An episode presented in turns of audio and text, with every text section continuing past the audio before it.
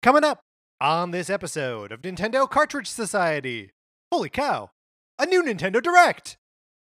It's dangerous to go alone, so the Nintendo Cartridge Society goes with you.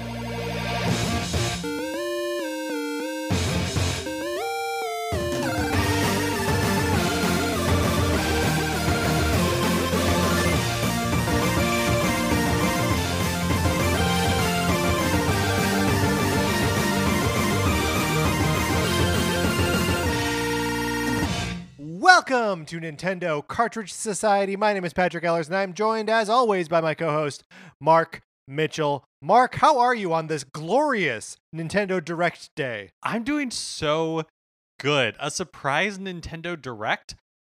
I have never been so happy to be so incredibly dead wrong. When we recorded our episode on Monday, I was like, I've been talking for weeks. I've been like, Nintendo Directs are dead. We're never seeing a new Nintendo Direct. The next time we're going to hear about anything new is like after new Pokemon Snap comes out. And then Nintendo saw that and laughed. And yeah, that's right. And like that Tuesday morning was like, guess what? We're having a big Nintendo Direct and it's happening on Wednesday. And I personally couldn't be more happy. And I know that you were very surprised that it happened. I will also claim to be surprised, even though I said, I think both on the show and in conversation with you off mic, that now that Super Mario 3D World plus Bowser's Fury is out and in the wild, that it is time for Nintendo to tell us what they're going to do with the rest of their year. And I believe that we have gotten that now. Also, way more 2022 stuff than I was expecting. I was totally surprised. Well, also, and like, we did get some stuff for this year, but definitely like anything that's coming after summer is still a total mystery. Oh yeah, so still lots of fun mystery. Surprises still remain for the year, which is such Mark, a fun like place to be in. It feels like we're doing the show backwards. You're right. All right. My copy of Sonic Forces, would you like to borrow it? We don't have a lot of time. This is a big Direct. It was 15 minutes and we're going to talk about it for like an hour. My copy of Sonic Forces for the Nintendo Switch, would you like to borrow it? You can try. You got to email us at nintendocartridgesociety@gmail.com and give us a mailing address so we can send this thing to you. You play it for as long as you want. Uh-oh, there might be a copy of Untitled Goose Game in there. You have no control over that. I have no control over that. I do have some control over that, but I will not be swayed by your pleas for one game over the other. Here's a game that you can just get. Mark, you wanna set them up here? Yeah, so we're giving away a copy of Tokyo Mirage Sessions Sharp FE for the Nintendo Switch. The code is only redeemable on the US Switch eShop. But in order to get this code, all you have to do is email us at nintendocartridgesociety@gmail.com. The subject line should be Sharp FE. That's like the #FE. And then in the body of the email, just include who your Mirage would be. It can be a Nintendo character. It can be not a Nintendo character. And a Mirage is just somebody who basically like your avatar in battle. Somebody who imbues you with power. Send that to us by March 15th. And all the entries, we will be randomly selecting one of the entries in order to get the code. And a couple of you have already written in. Thank you so much for doing so and for telling us who your Mirages will be. I'm not going to say that the better the... Because I don't think that's the case. I don't think we're going to select based on who gives us the best Mirage or the best reasoning for their Mirage. But keep that up anyway, because I like reading a good argument for why someone would be your Mirage. Totally. And also, thank you for using the Sharp FE in the subject line. Makes it easy to sort. We appreciate it. So, as discussed, we are going to be talking about the Nintendo Direct that happened on Wednesday at 2 p.m. Pacific time. We had originally said that we were going to be discussing and like reevaluating our Nintendo Switch backlogs. And this has partly come about because we got an email from listener Colton, who heard me bemoaning the fact that I was in a gaming rut and sent an email with some suggestions and sort of like motivation to like, here's how we can get out of here's how you can get out of your rut. Colton, I love the email. We will address it next week when we are talking about our Switch backlogs. But Mark, in the meantime, let's talk about our front logs. Oh, I hated that.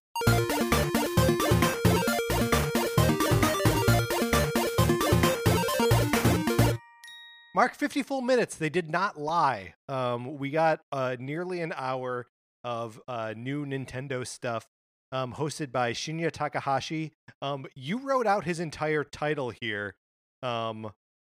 Is that really his title? So it's he has multiple titles. He wears right. multiple hats at Nintendo. So yeah, he's like on the board of directors. He's the general manager of Entertainment Planning and Development Division. But I can't remember. I guess has he been the face of a Nintendo Direct before? It's been so long. It's been September 2019 right. since we had like a full Nintendo Direct. So I genuinely can't remember. I think he has been one of the face, like, if not like the host of a Direct, has been like one of the faces that pops up in like, you know, the Switch showcase or, yeah. you know, whatever, where like they're really sharing time between their various personalities. And, you know, I can't say that I did not find his hosting to be additive in any way. Every now and then someone does where you're like, I like that. I like to see Reggie. Or like, it was always awesome to see like Iwata-san, or like Bill Trinan is also like great to see too. And you know, we get Aonuma later in the video, which is awesome to see. I do like that right at the beginning, Takahashi acknowledges that they haven't been able to do one of these directs like this in a very long time, over 530 days. Since the last Nintendo Direct, full fat Nintendo Direct. Outrageous. It's wild. It's wild. One thing that was, I mean, it was super fun to me that this one came by surprise. I feel like in the past, you know, we've had like rumors for weeks that like something was pending. And then when a Nintendo Direct came, like it was, I felt like it was easier to be disappointed because you had weeks and weeks of like hype.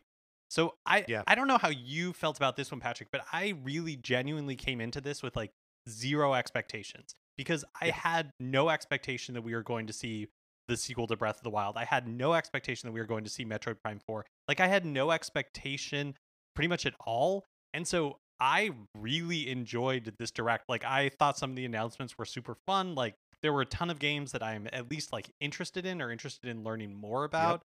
Yep. But is that, how did you feel about it? Cause I know some people, you know, like it didn't have the megaton they were looking for. Right, which is still like kind of ridiculous because like there are some like genuine megaton announcements in here. Even like, are you gonna call Splatoon 3 not a megaton announcement? Like that's huge. But yeah, I mean, like I'm right there with you where I really enjoyed this Direct. It was just awesome to see one that felt like a Nintendo Direct, where it's like, oh yeah, some of these trailers are too long, some of these are for older games, some of these are for games I'm never gonna play. But there's so much stuff that I am interested in here, and so many games where like you do not see coming. You know, like where we'll talk about Famicom Detective Club when we get to it in the lineup.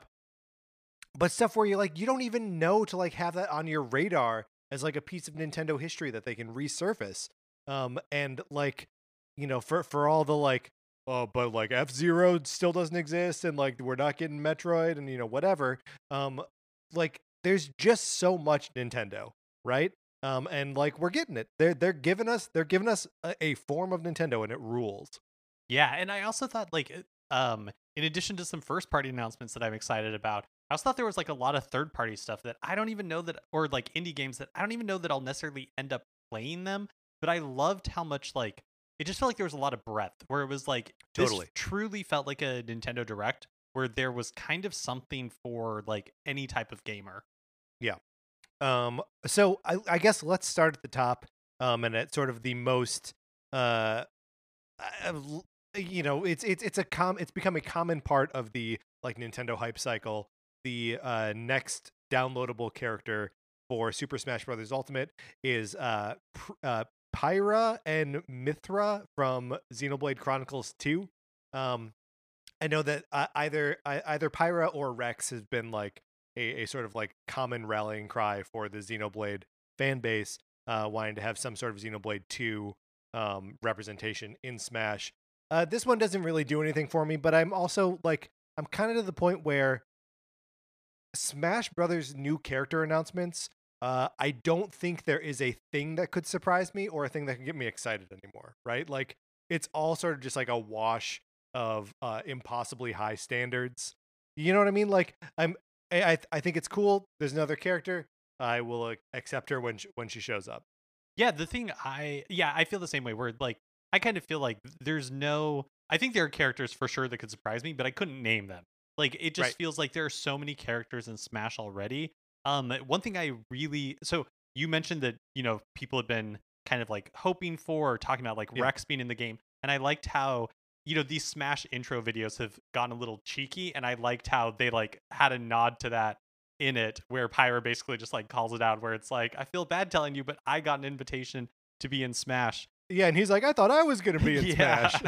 But the other thing that I thought was, like, Xenoblade Chronicles 2 is not a game that I've played, but what I thought was interesting about this character and what I think is cool to see return to Smash is this, like, idea of, like, the, like, Sheik/Zelda thing that you know, has gone away, but now we have, like, another character who has that same sort of, like, transformation, and I think that's really cool to bring back into the game.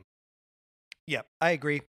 Gramps is coming as the stage. Gramps is like an elder dragon thing that you, like, fly around on the back of. I played a little bit of Xenoblade Chronicles 2, but I do not remember. I remember meeting Gramps and then leaving him, and was like, oh, I had to leave my old dragon friend? This is terrible. But he'll be in this game, so that's great. Rex joins Pyra for the final Smash, and the character comes out in March, so they will detail that, you know, I'm sure with hour-long video, just going through the character's abilities at some point. Up next was Fall Guys Ultimate Knockout, which releases this summer. I don't really have much to say about this. It's interesting to see Fall Guys come to Switch, but other than that, that's pretty much it. Did you play any Fall Guys on PlayStation? No, I didn't. It's good. It's good and it's fun, and it's just like a big messy party game that you have to play by yourself. Like, there's no local co-op or competitive play. But it's a game where you're controlling just like a weird little bean with arms and legs, and you're running through obstacle courses with like 60 other people, or like 100, I guess. Maybe it starts with 100. Who knows? And you just go through these obstacle courses until everyone is eliminated. And it's sort of the most like fun, frivolous form of a what are those games called? Where there's Battle Royale. Battle Royale, yes. Like it feels like a Fortnite by way of you know, Double Dare. Yeah, it just looks really silly. Like I'm excited to try it when it comes out on Switch this summer. And so I'm looking forward to giving it a shot, but I haven't played it yet. And provided that, you know, whatever servers they're using for online can, you know, don't boot you. That was even a little bit of a problem on the PlayStation version of like keeping a solid enough connection to play all the way through the like 4 or 5 rounds to finish one of these things. But it's super fun. Hopefully they have it at either a low price point, or I mean, I guess that's it. That's really all we can hope for is a low price point. It was free on PlayStation Plus when it came out, so like, you know, it has to be somewhere reasonable so that like everyone can just jump in and play. It is definitely a good way to just like waste a couple hours. Next was the Outer Wilds, which I have to say the trailer that they played for this with like a running voiceover, like sort of explaining what was happening, is the best description I've ever seen for this game. It came out maybe like 2 years ago, 2019, I believe, and is a game about exploring the galaxy, but the solar system or the entire universe or whatever is destroyed by an exploding star every 22 minutes, and you can like go back in time and like re-experience those last 22 minutes. And this made it look like haunting and cool, and like, yeah, this is a game that I missed out on when it came to other platforms. I am interested in picking it up this summer. Yeah, totally. I always had this game confused with The Outer Worlds, which is also a game set in outer space where you're like exploring other worlds. You know, otherwise the games are not similar at all. But it is definitely a game that I was like, is this The Outer Worlds? Is this the game I played? No, it's The Outer Wilds. Apparently, there were some people upset online because they felt like the trailer was like spoilery. But this is a situation that for me personally, like, I needed the spoils to understand what was going on, like why I should be interested in this game. Yeah. Yeah, well, it was what I just said, a spoiler that like you repeat the time. I have no idea. Minutes? I have no idea. Yeah. To me, that sounds like the hook. That's like going right into Russian Doll and not knowing what it's about, right? Yeah, exactly. Which I guess I won't say because maybe some people are spoiler averse. And if you're coming here, you're not expecting a spoiler about Russian Doll. But still, like, yeah, I think let's understand the basic premise of the game before we try to sell it. But it does look very cool. It reminded me like of... I mean, when I heard the premise, like 22 minutes, I was like, oh, it's like somebody really likes Majora's Mask and was like, I'm going to make a cool, yes, haunting indie game based on that. Yeah, Outer Space Majora's Mask. Up next was Famicom Detective Club. Two games in the Famicom Detective Club series. The first one is called The Missing Heir, and the second is The Girl Who Stands Behind. So these are two like deep cut murder mystery point and click like adventure games from the Famicom era in Japan. So that's like the Nintendo Entertainment System era. And these games have never been localized before. They've never been in a language that wasn't Japanese. And I never expected them to be. And so this was like a really cool surprise. Like these are games that I am excited to play. And they are not like being represented here or localized in the, you know, Fire Emblem and the Binding Blade. What it would, something Dragon and the Binding Blade. The game is too long of a name. This is like remade. There's appears to be voice acting and like fully animated cutscenes and stuff. Looks really cool and pretty slick. I'm excited to try one or both of these games when they release them. Mark, it looks like you did a little bit of extra credit research about the price point of these things. That's right. So they're $35 each, but if you buy one, then you get a $10 discount on the second one. So basically you get both for $60. I think what I'm probably going to do is just buy one because I don't know like if I'm going to want to play two of these back to back. So I'm probably just going to buy one, and then eventually if I end up wanting to buy the second one, then I'll like get the $10 discount. But yeah, if you want to pick up both at $60, they're coming out on May 14th. Yeah, and this is, you know, exactly what I was referring to before when I was like, here's a piece of Nintendo history, a thing that they can revive that like is, you know, for all intents and purposes off of all of our radars, right? So yeah, just it's cool to have this back, and I'm really looking forward to checking it out. The next up, and we don't have, I don't think have much to say about Samurai Warriors 5. That's a new Musou game that is coming to the Switch. Comes out this summer.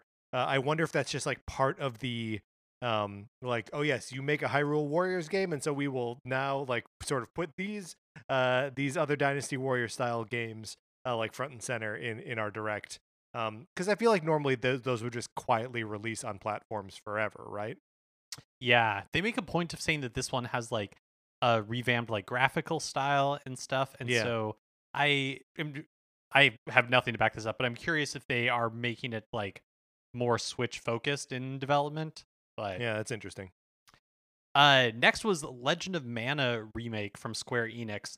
So this is a remake of a PlayStation 1 game that comes out on June 24th, and it looks very much in the style of the previously announced Saga Frontier Remastered that is coming later this year, that comes out in April, where I feel like, I don't know what it is about this, maybe it's the graphical style of like the games themselves in their original PS1 form, but I feel like these like remasters, like they look fun, they look good, like I feel like some of like the Square Enix remasters I'm not all that like interested in because I feel like they look a little bit ugly, but I feel like these retain the charm of like the PlayStation 1 graphics without looking like too high definition, if that makes any sense.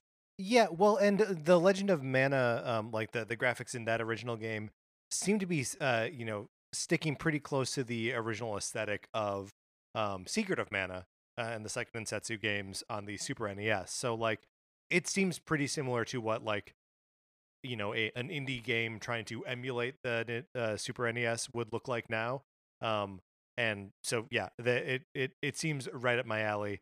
You know, a role-playing game where they're, like, building elements I don't know. It seems really cool. It's coming out. Yeah. No, I was just gonna say, yeah, this one, like, I've never played Legend of Mana before on the PlayStation 1, but yeah, like the way they explained it in the Direct, it seemed wild. Where it's like, oh, you get out into the world and it's an empty map, and you're like placing items onto the map, and where you place them has like an effect on the story or like forward progress in the game. That system doesn't make any sense to me, but that's what's kind of cool about it. I've never seen anything like that before. And also, this is not the last time that we, by a long shot, that we're going to be talking about a Square Enix game coming to Switch. Next up is Monster Hunter Rise, which we already know about. We've seen a bunch of already. They had a pretty lengthy trailer that showed off just a bunch of different monsters and kind of teased some like story stuff. Again, I don't think either of us are really plugged in enough to Monster Hunter lore or even Monster Hunter games to know like how different that is from other Monster Hunter games. But there you have it. It comes out real soon, March 26th. And they showed off the collector's edition or the special edition Switch, which has like graphics on the dock and, it's a special edition for Monster Hunter, and a special edition Pro Controller, which again just has like Monster Hunter, like glyphs and runes and stuff all over it. Some of the monsters they showed, like that, like weird, like that, like spider one at the beginning of the trailer. That one was too scary. They're like cool. I wish I could get into Monster Hunter. It's like a series that's always been like a little beyond my grasp. Yeah, and totally. But like, I feel like maybe it exists, but like, I feel like an anime in this world, I would totally eat up. Like those little like cat type creatures that are like bacon stuff. Like I love all Palicos. Of it. Palicos. I love it. Yeah. Like all that stuff. It's like, it's right up my alley, but the games have always been a little too like fiddly. Yeah. I mean, one of the things that you can see in the trailer for Monster Hunter Rise is they show a fair amount of gameplay where like you can just tell those attack animations are too long. It takes too long to swing a sword. I can't get into it. Up next was a reveal of a new Mario game. You have Mario Golf Super Rush. Mario Golf. It's crazy. It's here. So it is developed to allow for button controls or motion controls. So you can play like using your Joy-Con, little Wii Sports style. Has a couple of different like multiplayer modes, including one that they spent time talking about called Speed Golf, where basically you all tee off at the same time and then you have to run as fast as possible to the ball, and there are like different like power-ups and different swings that you can get to try to get an advantage. This looks like super fun. Like this seems like it could be like really chaotic multiplayer fun. No, it's as soon as they showed off, like even if you're not like trying to get there faster than your opponents, the fact that you can just like run through the golf course seems awesome. It seems so good. It takes that, like, one of the things that always bugs me about video game golf is that like you hit the ball kind of settles, and then you teleport to the ball.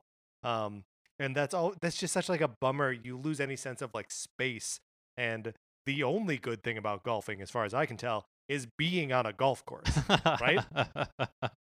Why do you want to take that away? Then also the game will include a story mode where you have a Mii character, which first of all, like the fact that Miis were being highlighted in this way, I was like, what? And that was only the appetizer to like the big what that came later. And it has like the RPG elements that we were talking about a little bit in our ABCs of Nintendo Sports not that long ago. We saw I guess in Mario Tennis Aces there was like a story mode, but previously just the handheld versions of these games had this kind of like story mode with RPG elements where you can choose where to allocate points, like if you want accuracy or like power and that kind of stuff. So basically you level up with experience points and increase stats as you like. It'll be interesting again to see how this is. Like, is it a story mode in the vein of Mario Tennis Aces? Or is there a little bit more to it? But we don't have to wait that long to find out. It comes out on June 25th. So very similar to the, or at least in some regards to the story mode in Mario Golf on the 3DS, which I was playing a couple weeks ago, in that you have to play it as your Mii, which, like, I guess, but like, if I'm playing Mario Golf, do I not want to be Mario? But I guess that's what the other modes are for, right? Like in, I guess, like in Speed Golf, you can play as your Mii, but you can also play as an assortment of Mario characters. But your Mii is going to have all of your like leveled up stuff and like. That's true, but we don't know if that carries over to Speed Golf. Like Speed Golf might just be its own thing. Next up, we got Tales from the Borderlands. Naturally, it's going to be all 5 episodes. We talked about this game getting a rating from the like Taiwanese rating board on Switch, maybe even just on Tuesday. So confirmed it is coming. It's coming soon, March 24th. It'll be available on Switch.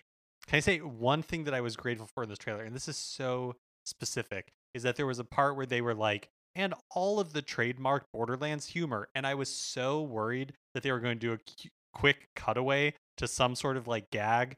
And the reason I was worried is because those are always painfully unfunny. Yes. Yeah, well, because they'll just, I mean, whatever you want to say about the style of Borderlands humor, I think there's, easy/obvious criticism there. But anytime you say, and the trademark humor, and then like show an isolated 2 seconds. Howdy, partner. Like nope. But so yeah, they did not do that here. Next we moved on to Capcom Arcade Stadium, which is another one that we've talked about in previous episodes of the show. It launched today, so yesterday now, and you know is a collection of Capcom arcade games that you sort of buy. Like piecemeal or like in packs. So you get 1943 the like shmup for free, and then you can also the way they're doing it is kind of to me weird. There's like 3 different game packs which come with like a collection of games, and then there you can also just buy Ghosts and Goblins on its own. Like that's not part of a pack, just its own thing. They don't know what they're doing. Maybe maybe they do, and they're like people will want Ghosts and Goblins, and maybe some of these other ones like nobody's gonna know what they are. Yeah, but that's why you bundle it with like a bunch of other games and charge like 50 cents more. Yeah, good point. Up next was Stubbs the Zombie Rebel Without a Pulse, which is a remaster of a 2005 Xbox game that is being brought to Switch and other platforms by Aspire, the company that we were also talking about on Tuesday with their Star Wars ports. The game is coming out on March 16th, so a little less than a month from now. I have no context for this game, so I don't really have anything to add to there. Yeah, me too. Do you think this falls under the same sort of thing that we were talking about with the Star Wars games being re-released by Aspire, that like no one really knows who owns the right to distribute this thing anymore, and Aspire's like, we'll do it? Yeah, I don't know. I would be really interested to figure out like what the business agreement with like the original developers are and like how all of that licensing works out. Yeah, it feels very weird. And Stubbs the Zombie is a game that I know only by name, because you got to hand it to him. Stubbs the Zombie, great game name. It's pretty good. Can't impeach that. Yeah, for sure. Next up was No More Heroes 3. Mark, how long have we been hearing about No More Heroes 3? It feels like forever. It does feel like forever. But I played the first No More Heroes game, had my fill, didn't play the second game, but I actually think that like the twist to the premise, because the premise of all the games previously have been like, okay, you're like an assassin named Travis Touchdown, but you're trying to like make your way up the assassin ranks, and you do that by taking on assassins that are ranked higher than you. And so the twist of this game is that like you're instead of taking on assassins, you're taking on aliens who are like threatening the earth, but you still have to like there are still aliens in this like chain of command above you who that you are like taking them on one by one.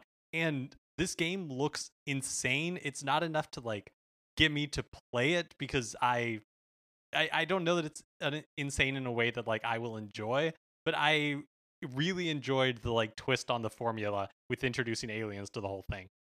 I gotta say, the number of like different UI and like menus and like just on-screen graphics that are in display in this short trailer is astounding, right? Like this game seems like it is like hyper-referential to all video games all the time. And they make a point to say that, like, you need to earn money doing odd jobs to, like, pay for your entrance fees into these, like, fighting competitions. And they show them, like, mowing a lawn. And it's like, what is that? Well, that's part of this game, is you mow a lawn. Yeah. And that's kind of been, like, part of, that's a staple of the franchise. Because the first game on Wii was, like, an open world game. But it was, like, you know, a kind of, like, small, janky open world. And that's the appeal of this game. But it also meant that, like, yeah, you are doing stuff like that. Just, like, really, like, menial tasks in order to earn the currency. Because, like, there's not much else for you to do in the world. It looks super strange. Comes out on August 27th. And this was one of the games that, like, originally was announced to come out in 2020, but was pushed because of COVID, and so now has a new release date at the end of summer. Up next was a game that looks, like, at the same time really, really cool, and also just, like, kind of baffling. It's called Neon White, and it is a card-based first-person action game where you are hunting demons in heaven. And it's from Ben Esposito, who's also the creator of Donut County. And the part of it, like, when it was, like, card-based combat, I was like, I'm not really interested in that. But then when you saw, or, like, from the trailer, what it looks like is, like, it's almost like a puzzle game where there are cards placed in different areas of the room. And so you have to, like, choose and plan your movements based on, like, okay, how am I going to get that card and then use what I have to, like, get to the next place. And that seems kind of cool. I mean, it seemed really, like, fluid and slick in execution that, like, I'm dying to know, like, what the actual gameplay is like what that experience is, because it looks as though you are selecting cards that, like, give you different traversal and attack abilities for, like, you know, a single instance, and, like, using that to just, like, catapult yourself around a room and, like, take out demons. Like, it seems pretty cool. Yeah. It also, it was funny to me, it was announced to release in winter 2021. What does that mean, Mark? What does that mean? We're there now. I think winter 2021 now. I know. I think the intention is that it's going to be, like, in the 2 weeks at the end of the year, like, between December 21st, 2021 and, like, New Year's Day. I mean, there's no way to know what they intended. There was another instance of something sort of like this later, where they showed a date on screen and said summer 2021 at the same time. So, like, I think some of these release dates are coming in hot and or sloppy. Maybe this. I mean, winter 2021 means literally nothing right now. Like, it could either be no. I think you think it means December. I think it's intended to say, like, the end of the year, like, not fall, like the end of 2021. I'm just saying most of winter happens at the beginning of the year. I know. So you're saying that they're not telling us anything. I'm saying they're telling us something very specific. They're talking about 2 weeks at the end of the year. Well, when this game ends up coming out at the beginning of March, we'll have to have a conversation about it. Next up is DC Superhero Girls Teen Power, which, Mark, there was a lot to take in here real quick. This is a DC superhero game starring all of the women of the DC universe, but as kids.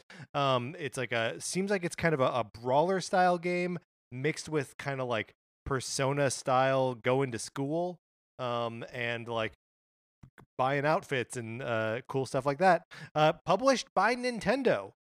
Yeah, that's the part that I thought was really interesting, because it's not just a licensed game for like DC. It is a licensed game very specifically for this like franchise, this DC Superhero Girls, which is a or at least like part of it is a cartoon on Cartoon Network, I believe. That I believe that there's also a comic line too. That specific, yeah. Like in that universe. I think the series was created by the person who created like the My Little Pony reboot, but I could be wrong there. But yeah, so I was surprised to see that Nintendo was the publisher, not somebody like Warner Brothers. But yeah, this was one of the games where it was like, oh, like this is not targeted towards me, but like it's really cool that it's getting this placement in the Direct. Yeah. Agreed. It's also I appreciate Nintendo like making the deals that they are with Warner Brothers Interactive and like those studios, because they're obviously missing out on some of like the higher profile any of the like shadow of like those Middle Earth games, like those are never coming to Switch, and like the Batman games, like they're not going to end up coming to Switch. So it's cool that they are finding avenues into this IP anyway. And it's nice to see Nintendo not choosing a side in the Marvel or DC wars. They're like, yeah, we had Marvel Ultimate Alliance, but now we also have a DC game. Everybody should just be holding hands, or it's all good. Comes out June 4th. Up next is Plants vs. Zombies Battle for Neighborville, like Complete Edition or something like that. It comes out on March 19th, so another one that's coming very soon. They specifically call out that you can play to unlock everything, so maybe implying that there's no microtransactions. Like you just buy the thing and then that's it. You have access to it.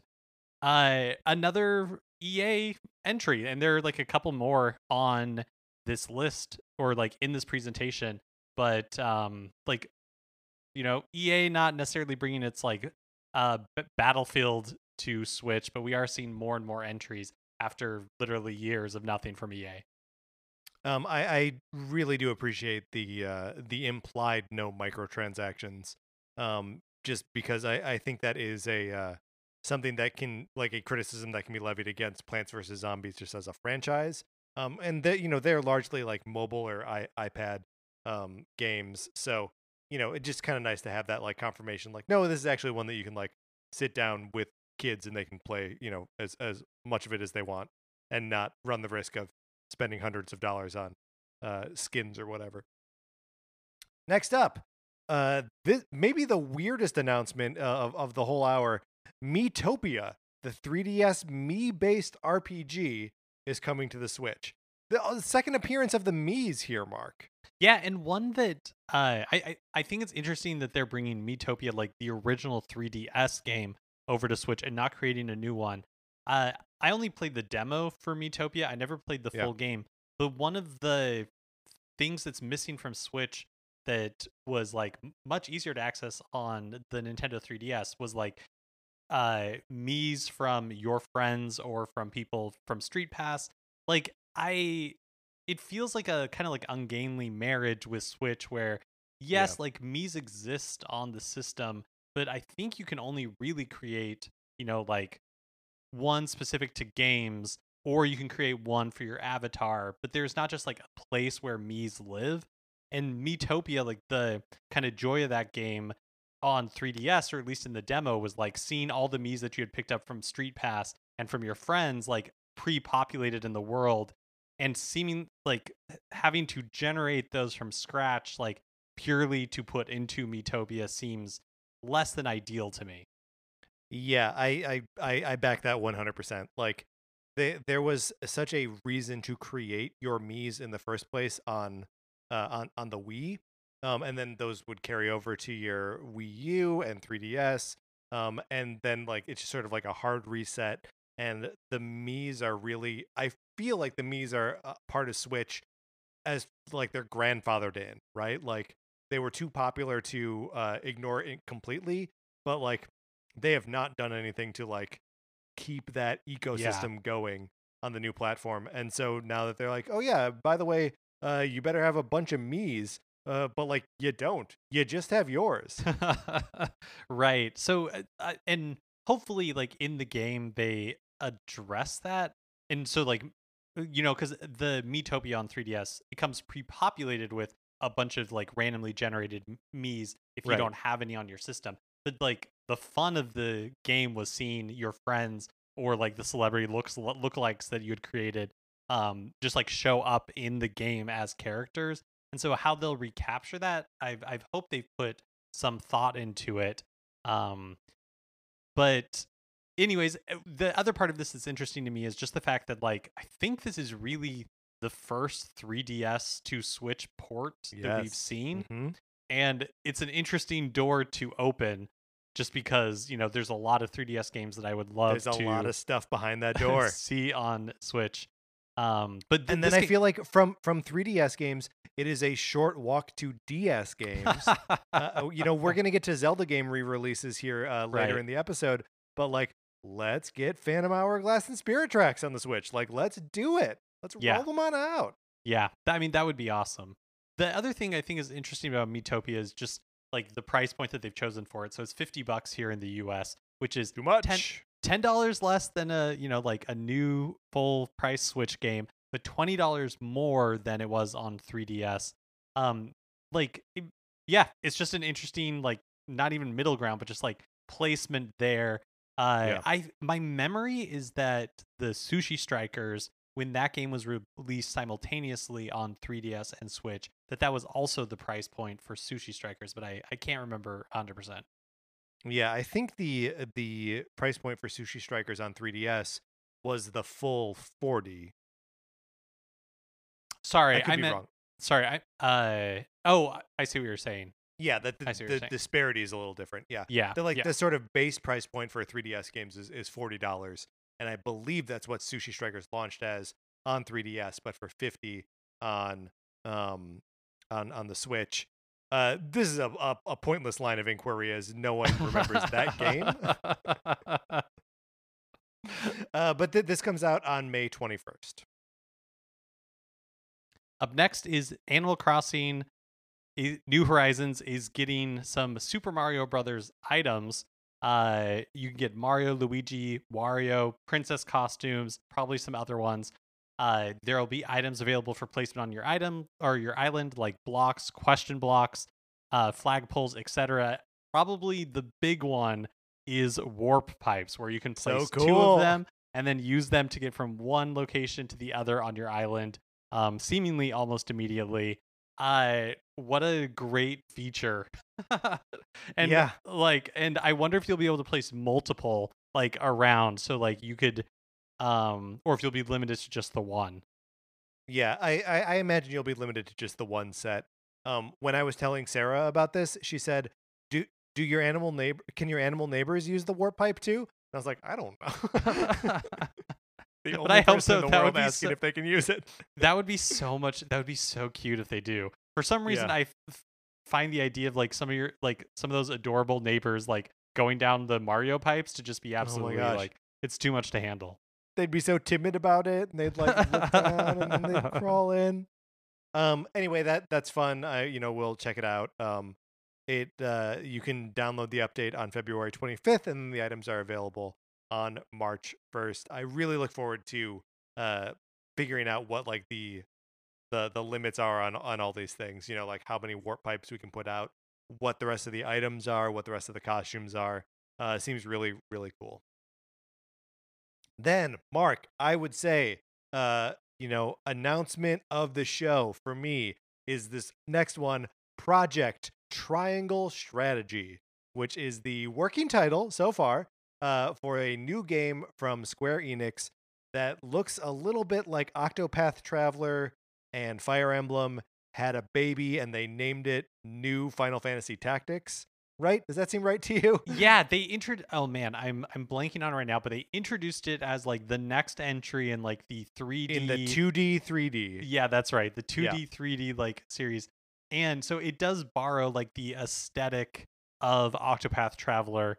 And yeah, I was also like really excited for this. One thing that struck me about it is, you know, obviously we have Bravely Default 2 coming out in just a couple of weeks or like a week.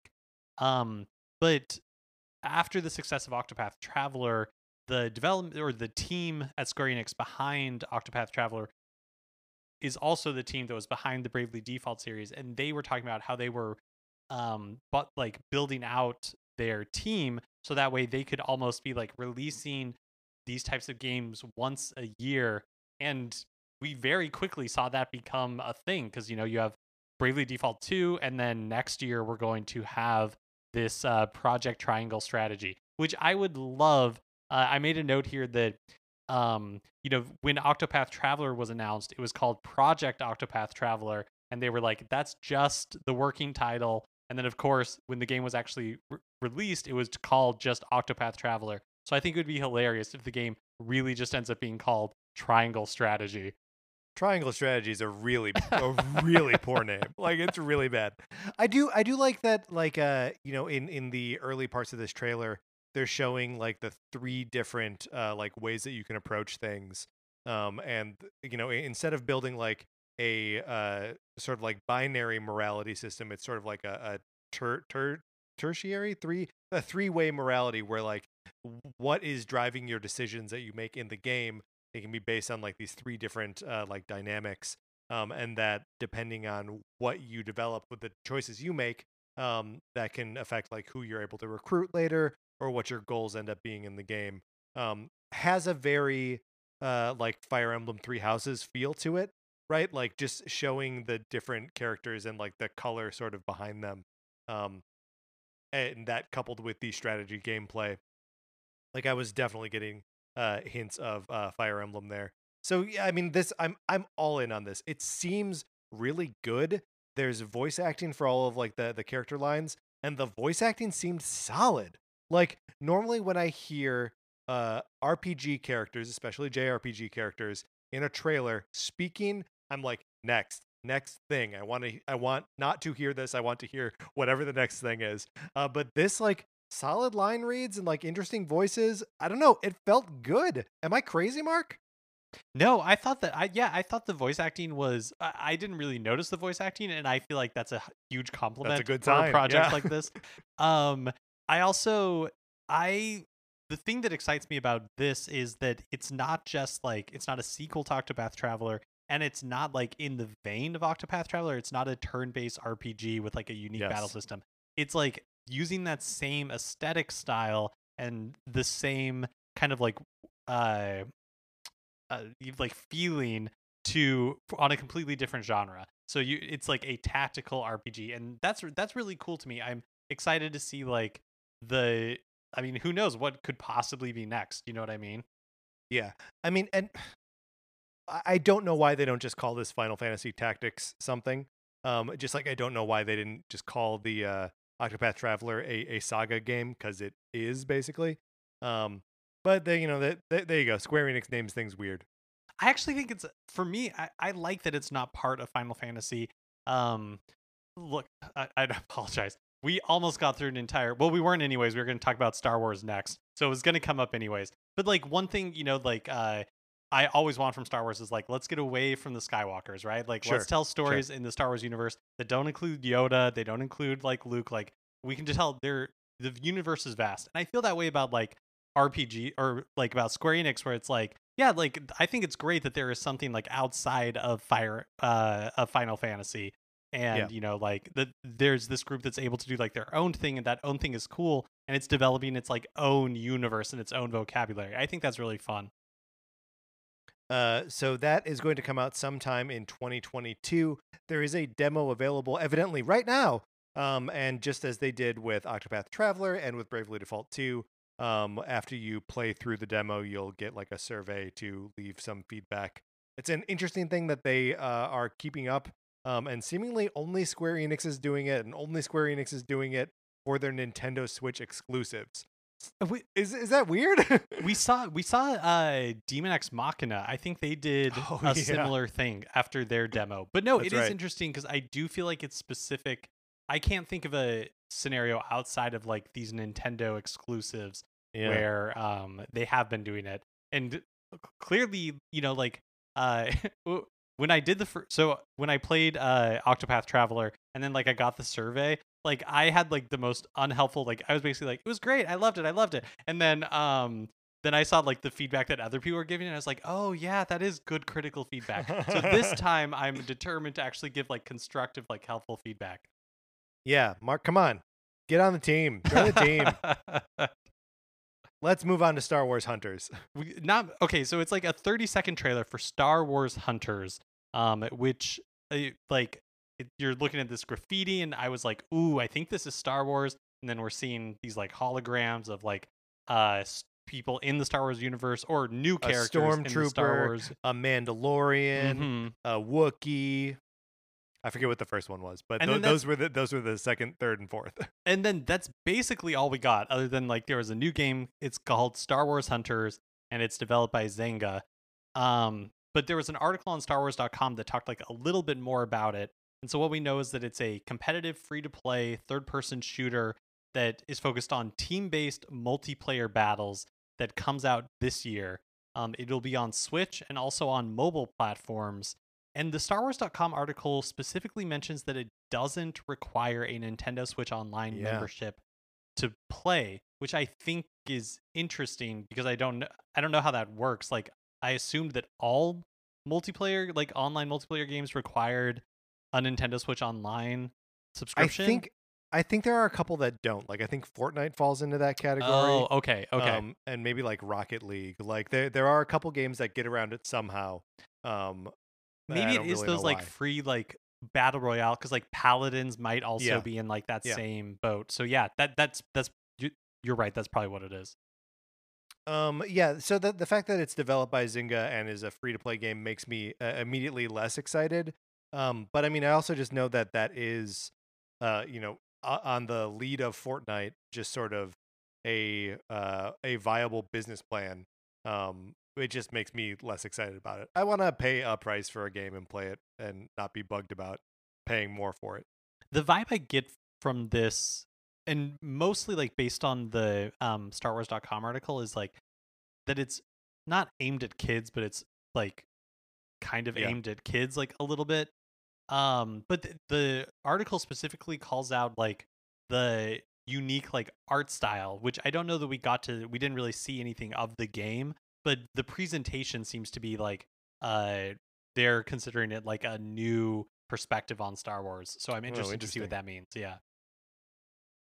Next up, we got Knockout City, with one of the weirder trailers, I think, because they were showing all of these different like video game protagonists being interviewed, and then them playing this video game. And I don't, Mark, do you have any concept as to like whether those characters are part of this game or just like a weird ad technique? Yeah, I couldn't tell if they were part of this game, which I think they are. But what I wasn't sure on is like, are these like the orc and stuff? Like, are these existing characters from like games that I'm not familiar with from like that are being represented here, or are they just like archetypes where it's like, I think they're archetypes. I think got it. Yeah. Got it. Because there's also like the princess in there too. Like, that's not a specific princess, I don't think. So this is like a battle royale, except instead of like team-based battle royale, but instead of or I guess maybe it's not a battle royale. Maybe it's more like Splatoon, where it's like team-based combat, but instead of trying to like shoot each other, you're playing like dodgeball in these urban environments. Smart. I mean, it's smart. That sounds like a fun concept. That sounds like more fun than Star Wars Hunters, and I like Star Wars, and I have no idea what that game is. But like, yeah, dodgeball running around a city sounds fun. Sounds cool. Comes out May 21st. Yeah, and it's developed by Valence Studios, which is the studio behind Mario Kart Live Home Circuit, which was like the augmented reality Mario Kart game. I thought this looked cool. Like, this could be fun to play, but I'm hopeful that like it has a good, fun, supportive online community, because I feel like that would make or break it. Oh yeah, could you imagine like getting on a team and hating it? That would be the worst. I guess it's not unlike Splatoon. You just you play the match and then you jump on another team. Next up is World's End Club. I guess this was originally a mobile game. It is a game that combines side-scrolling action and narrative gameplay. About 12 kids that visit an underwater theme park, and then when they return from the underwater theme park, the world has changed in some way, and they have to figure out what's going on. Yeah, I didn't entirely understand. It was like they were in the underwater theme park for some sort of like game, and was the game and like then the game is canceled? Yeah, but the game was like a like battle royale or something. That part was not clear. But it's from the studio co-founded by the creator of the cult series Danganronpa, which is like kind like similar, or maybe in the similar vein, where it's like kids in high school, but there's like a murder mystery aspect to it and some supernatural stuff. And so it's like an adventure game crossed with like point and click advent, like dating sim, like that kind of stuff.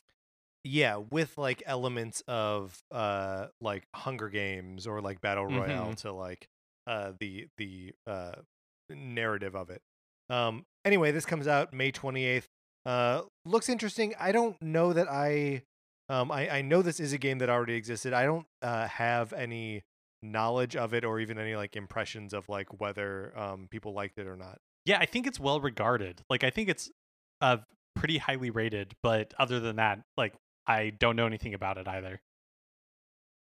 Up next was just a real quick mention that Hades, the indie game that was released last year, is getting a physical release and kind of like a cool one. It comes with a nice art book, a download code for the soundtrack, and it's releasing in a little over a month on March 19th. Which is all really cool. Sorry, someone just rolled by my window with an amp on wheels and it made a lot of noise. Yeah, I mean, if I didn't already have this game, I would probably pick it up physically too. Hades is amazing. Everyone owes it to themselves to play it in some form or another.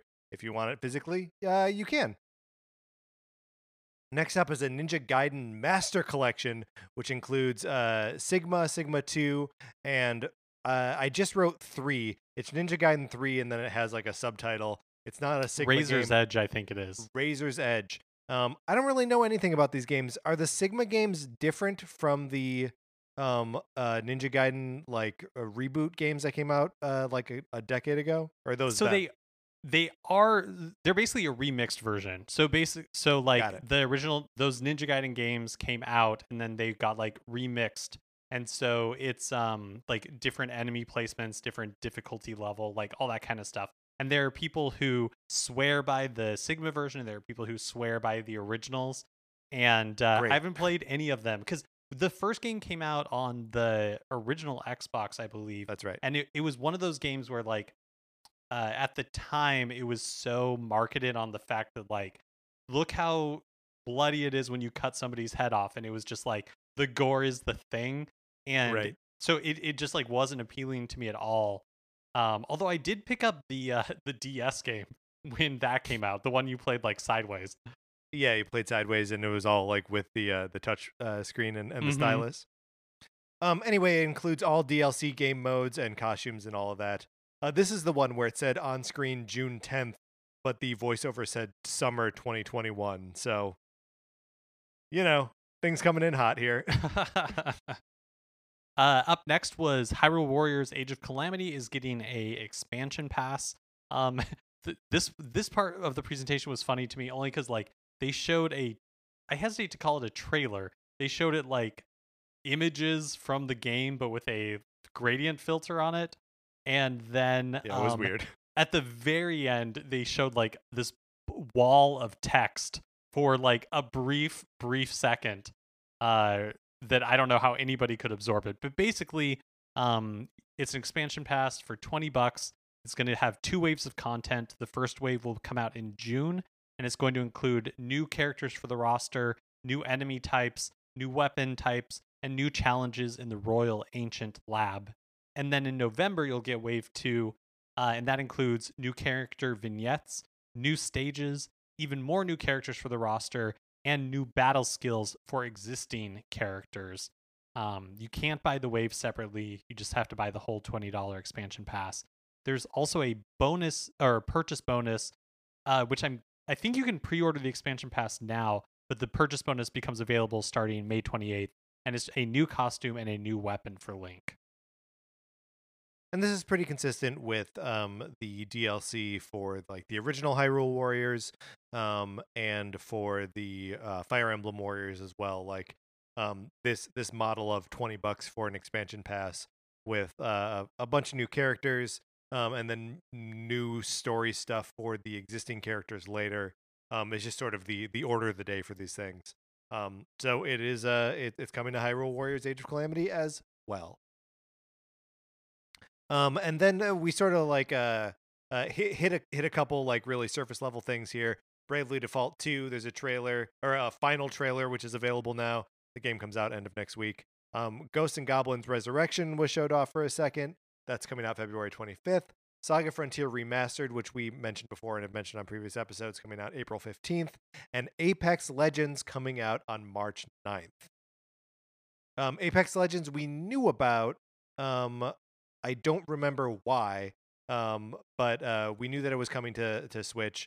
And just kind of nice to get like confirmation and a date on when we would see that. And, you know, that knowing that crossplay is going to be available from day one on that is big for the Apex fan base. So that's all good.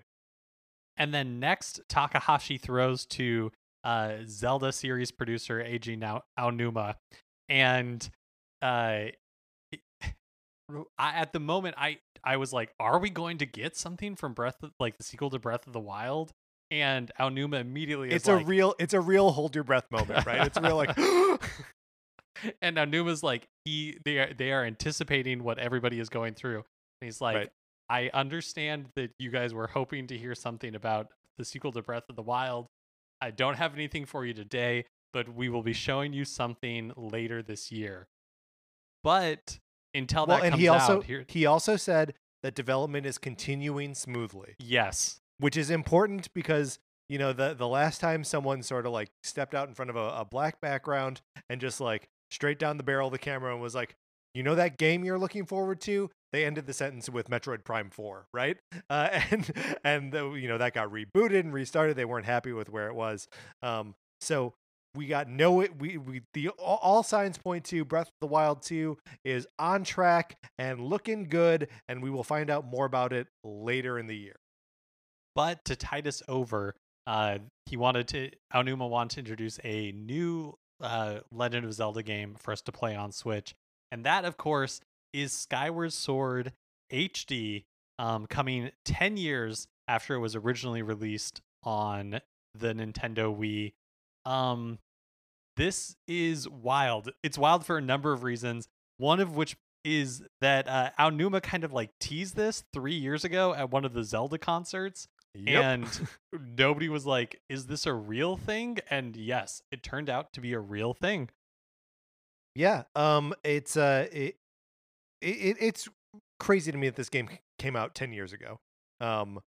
That's you know, it was a game that I missed just because I wasn't super plugged into the Switch or the Wii at the end of its life cycle, and you know, I was a little bit turned off by the motion controls of it. Slash, I never had a Wii Motion Plus, so you know, it's just not a game that I ever really played. I got my hands on it at some point, maybe even downloaded the Wii version on the Wii U and tried to play it a little bit there, but sort of lost interest in it. It is they're presenting it here obviously in HD, but the I think main selling point here is that they are offering two different ways to control it. One with motion controls using two Joy-Cons to emulate the Wii Motion Plus and nunchuck controls of the original, and then also a way to play it in handheld mode or with a Pro Controller where you control the sword with the right control stick. And maybe the answer is super obvious, but how do you control the camera if that's the case? So this is what I was thinking. I first of all, I don't remember how the camera controlled in the original, but yeah, I mean, because there must have been, I bet it is mostly like a Z targeting thing, right? That I bet you're right. I bet you're right. Yeah, that's probably what you do. Because yeah, I mean, normally we're used to control your character with the left stick and the camera with the right. But Zelda, especially older Zelda, has always been a little like, you know, it doesn't totally apply the exact same way.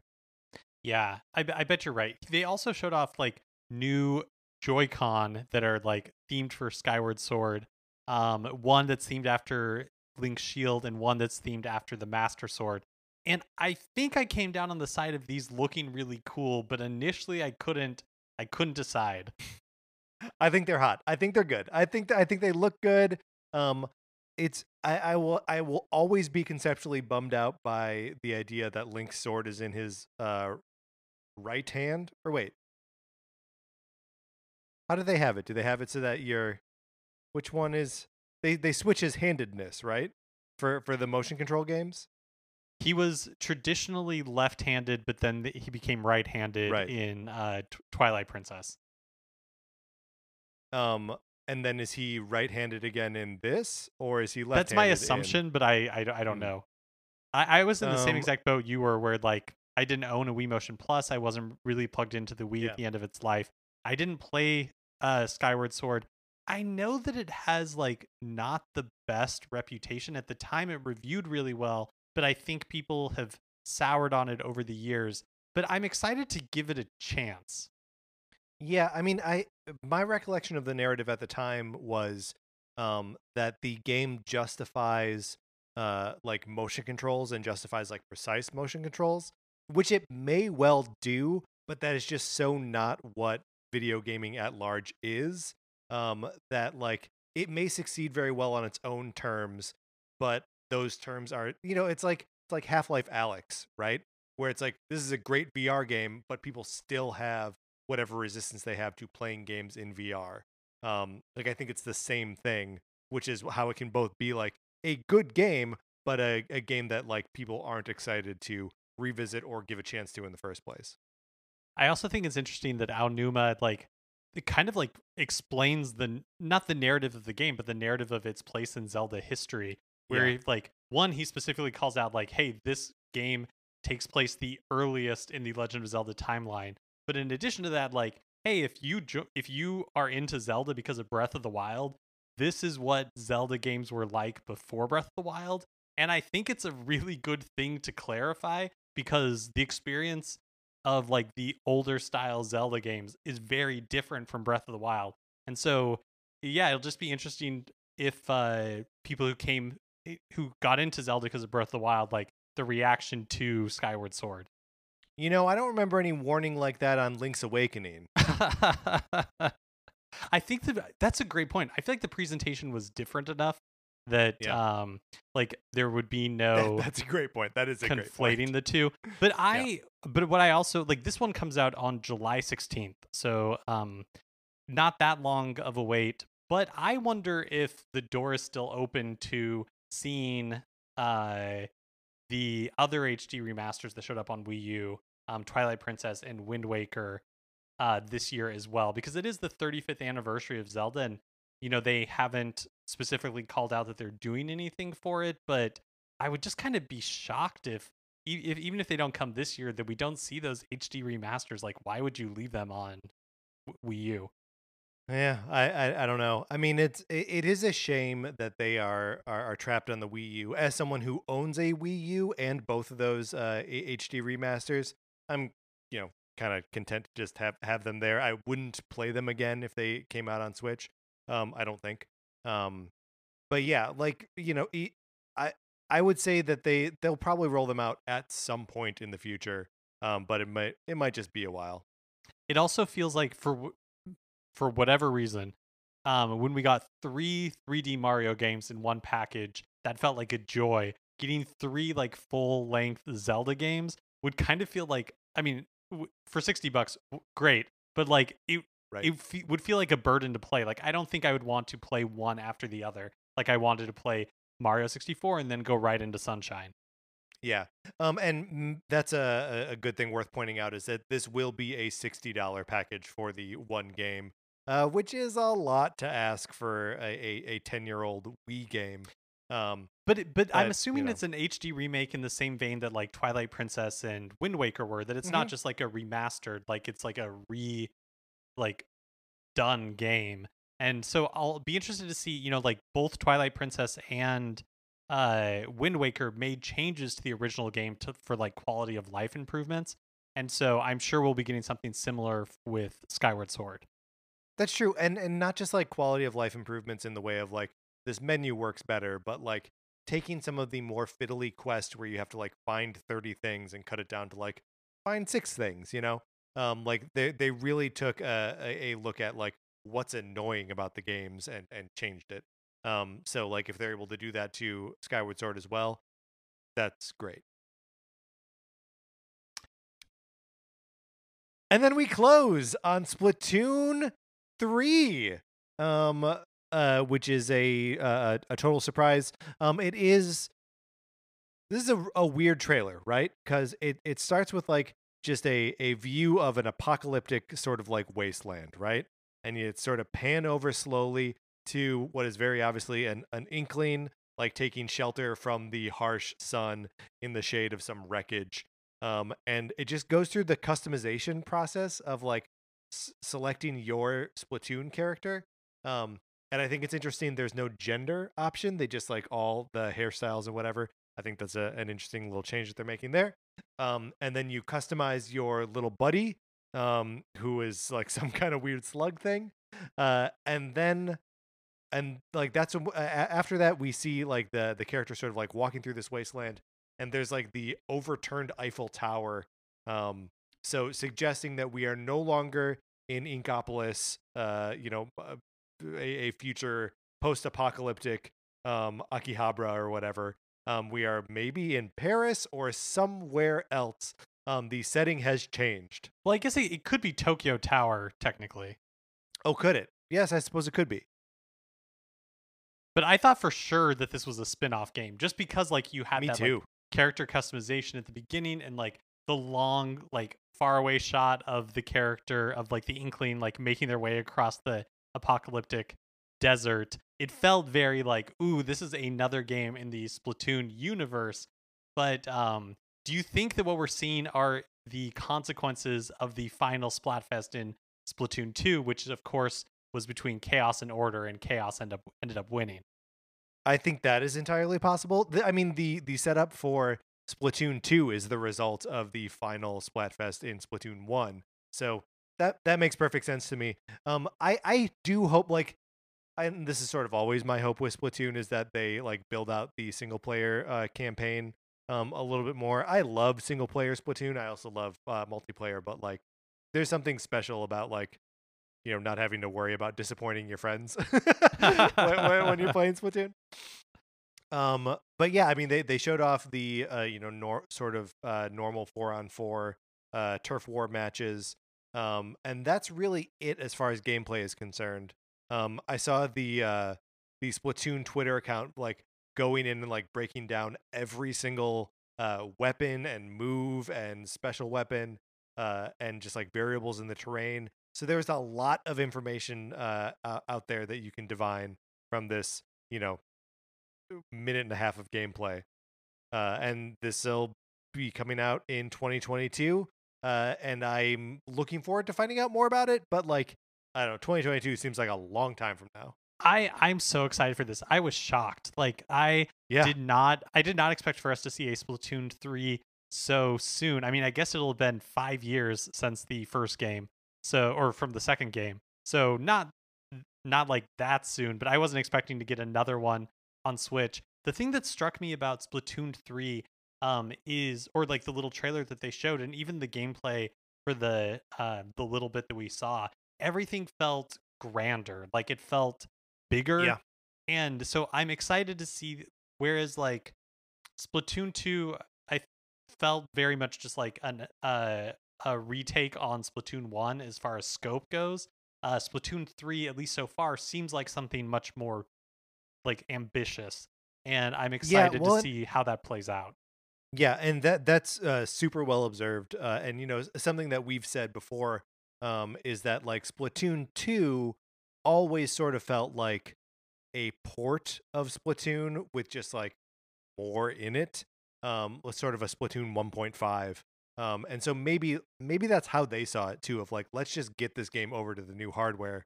And then Splatoon 3 is their chance to actually like make a sequel to Splatoon. Do you know what I'm really hoping is, as we learn more about Splatoon 3 over the next year or so, is that we return to the Squid Research Lab.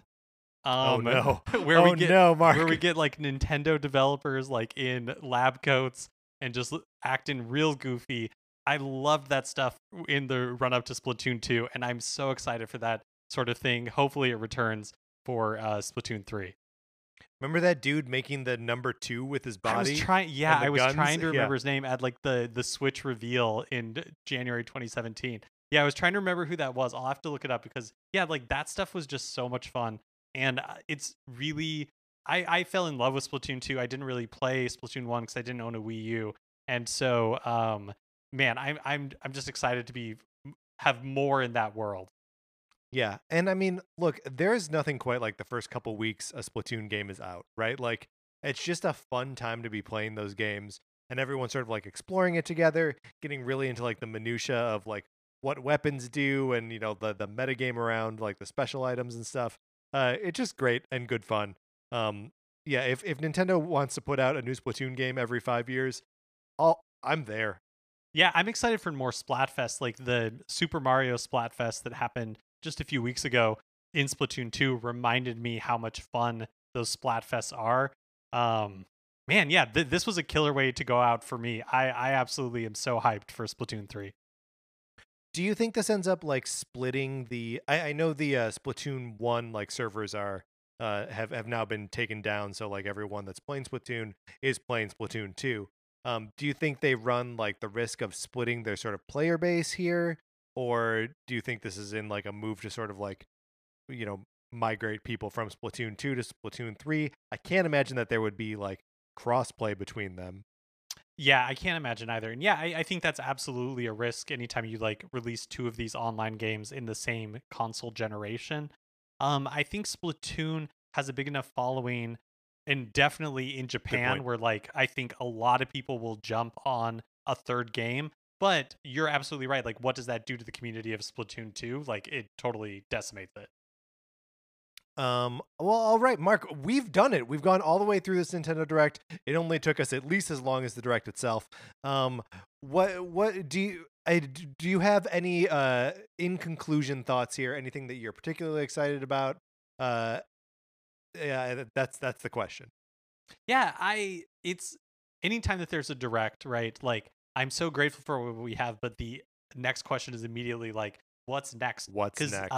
You know, Nintendo was very clear that like this is going to be about our games for the first half of the year, and they surprised us with some stuff for 2022. But you know, there is we don't really know much from Nintendo past July of this year now when Skyward Sword comes out, and so yeah, like it just totally gets me excited to think about like what else might be out there. And now that we've got a like Nintendo Directs back in our life, I'm hungry for more. You know what I mean? Yeah, just give me more Nintendo Directs. I think it's also just exciting to get like this much information about first-party stuff in the beginning half of the year, because I feel like, especially recently, that has not been Nintendo's MO, with the exception of the year that they also launched the Switch. They kind of wait till the the fall and into winter of the year, which Mark has, of course, described as the last 2 weeks of the year, to release their big games. So like, It is cool to actually have some information about the first half of this year, especially after going so long without like having any info. Yeah, I don't know. It seems really cool to me. Even the games I'm not excited about, I'm interested to see what they look like and how they perform. For me, I think the Nintendo Direct threaded the needle really well, where it's like, yes, I feel like I have more information about what Nintendo is doing this year, and I have things to look forward to. But on the other hand, I still feel like I have no idea what Nintendo's year looks like. And as a fan, that's a really exciting like place to be. Also, for as much as people want information about Bayonetta 3, Metroid Prime 4, and Breath of the Wild 2, not getting information about those games means that they're still out there, right? Like, those games are coming. We don't need to know about them until they're ready to pop at this point. So, yeah, it's very exciting to me. I'm happy to learn a bunch about like some weird new games. And you know, there's a Project Triangle Strategy in here. That's the craziest thing I've ever heard, Mark. It just rolls right off the tongue. Right off the tongue. All right, well, let's close this out. That's what we thought about the Nintendo Direct, but we would love to hear what you thought. What are you looking forward to here? Did you think this was a big garbage fire for 50 minutes and you don't like Nintendo anymore? You can email us at Nintendo Cartridge Society at gmail.com. That's going to do it for this episode of Nintendo Cartridge Society. Remember, please rate, review, and subscribe on Apple Podcasts. If you like the episode, you can share it on Facebook or Twitter, wherever you share stuff. It helps us tremendously when you do. You can follow us on Twitter. I'm at Patrick_Ellers. Mark is at MKE Mitchell, and the show is at Nin Cart Society. We also have a Facebook page, which is just Nintendo Cartridge Society. Olivia Duncan made our logo. Our theme music is provided by Ape at Betty. You can get more of his music by going to apeatbetty.com or by listening right now. For my co-host, Mark Mitchell, this is Patrick Ellers saying thank you for listening.